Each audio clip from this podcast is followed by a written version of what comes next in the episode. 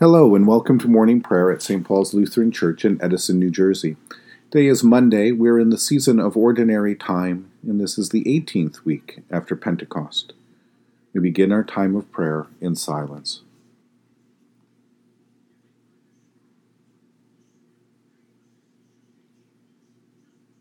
In the name of the Father, and of the Son, and of the Holy Spirit. Amen.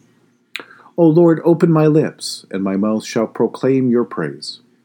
Glory to the Father, and to the Son, and to the Holy Spirit, as it was in the beginning, is now, and will be forever. Amen. Alleluia. Visit us with your salvation, and sustain us with your gracious Spirit. O come, let us worship and praise. Come, let us sing to the Lord. Let us shout for joy to the rock of our salvation. Let us come before God's presence with thanksgiving, and raise a loud shout to the Lord with psalms.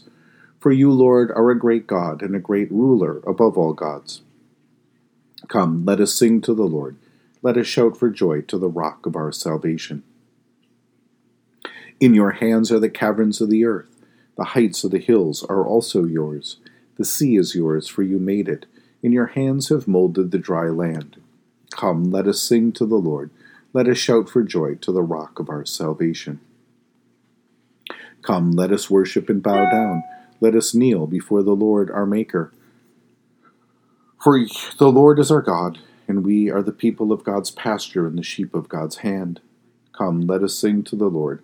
Let us shout for joy to the rock of our salvation. You have been born anew through the living and abiding Word of God. A reading from Isaiah chapter 5. This is Isaiah's parable of the vineyard. It is a word that uh, describes uh, God's people as a vineyard. Uh, and uh, in this parable, you're going to hear what happens uh, to this vineyard. At the end of this week, uh, the gospel reading will be Jesus' parable of the vineyard, and it will pick up this parable that Isaiah told hundreds of years before Jesus, but put a little twist on it in a way that talks about Jesus' coming into Jerusalem. Uh, and throughout, we're reminded that this image of a vineyard that we've been talking about is uh, this way of, of talking about what God is doing in the world, uh, what it means to be God's people, what it means to be uh, Jesus's people, uh, to be this uh, vineyard that God has set within the world. And so, even as we hear this passage this morning, we can also hear uh, God speaking to us uh, as uh, as the church, as people and members uh, of this thing that God has planted, God has tended and cared for. Uh, God has sought uh, to, to, produce fruit for the better of the world, an improved relationship with God, and for God's purposes in this world. and all of the ways that God calls us to repent and to turn to Him. So, this is Isaiah's uh, parable of the vineyard from Isaiah chapter 5. I will sing a song for my beloved, my love song concerning his vineyard. My beloved had a vineyard on a very fertile hill. He dug it and cleared it of stones and planted it with choice vines. He built a watchtower in the midst of it, and he hewed out a wine vat in it. He expected it to yield grapes, but it yielded only rotten grapes. And now, inhabitants of Jerusalem and people of Judah, judge between me and my vineyard. What more was there to do with my vineyard that I have not done in it? When I expected it to yield grapes, why did it yield rotten grapes? And now I will tell you what I will do to my vineyard. I will remove its hedge, and it shall be devoured. I will break down its walls, and it shall be trampled down. I will make it a wasteland, and it shall be pruned, and it shall not be pruned or hoed it shall be overgrown with briers and thorns. I will also command the clouds, and they will rain no rain upon it.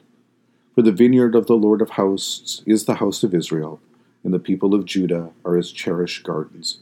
He expected justice, but saw bloodshed, righteousness, but heard a cry. In the tender compassion of our God, the dawn from on high shall break upon us. Blessed are you, Lord, the God of Israel. You have come to your people and set them free. You have raised up for us a mighty Savior, born of the house of your servant David.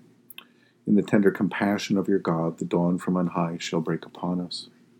Through your holy prophets, you promised of old to save us from our enemies, from the hands of all who hate us, to show mercy to our forebears, and to remember your holy covenant.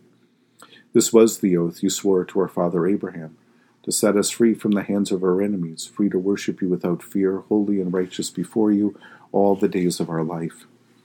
In the tender compassion of our God, the dawn from on high shall break upon us. And you, child, shall be called the prophet of the Most High, for you will go before the Lord to prepare the way, to give God's people knowledge of salvation by the forgiveness of their sins. In the tender compassion of our God, the dawn from on high shall break upon us, to shine on those who dwell in darkness and the shadow of death, and to guide our feet into the way of peace. In the tender compassion of our God, the dawn from on high shall break upon us. The Lord be with you. Let us pray. Mighty God of mercy, we thank you for the resurrection dawn, bringing the glory of our risen Lord who makes every day new.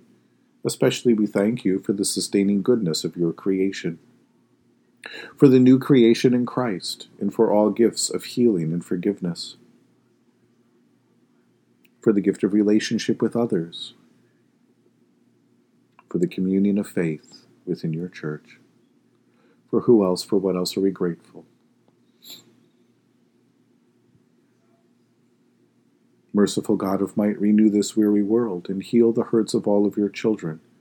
Bring about your peace for all in Christ Jesus, the living Lord.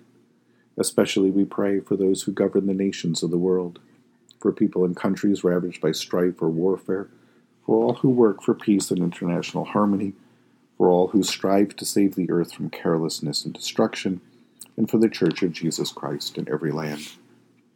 For who else? For what else do we pray?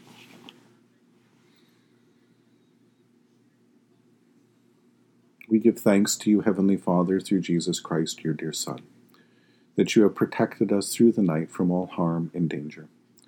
We ask that you would also protect us today from sin and all evil, so that our life and our actions may please you. Into your hands we commend ourselves, our bodies, our souls, and all that is ours. Let your holy angels be with us, so that the wicked foe may have no power over us. Amen. Lord, remember us in your kingdom and teach us to pray. Our Father who art in heaven, hallowed be thy name. Thy kingdom come, thy will be done, on earth as it is in heaven.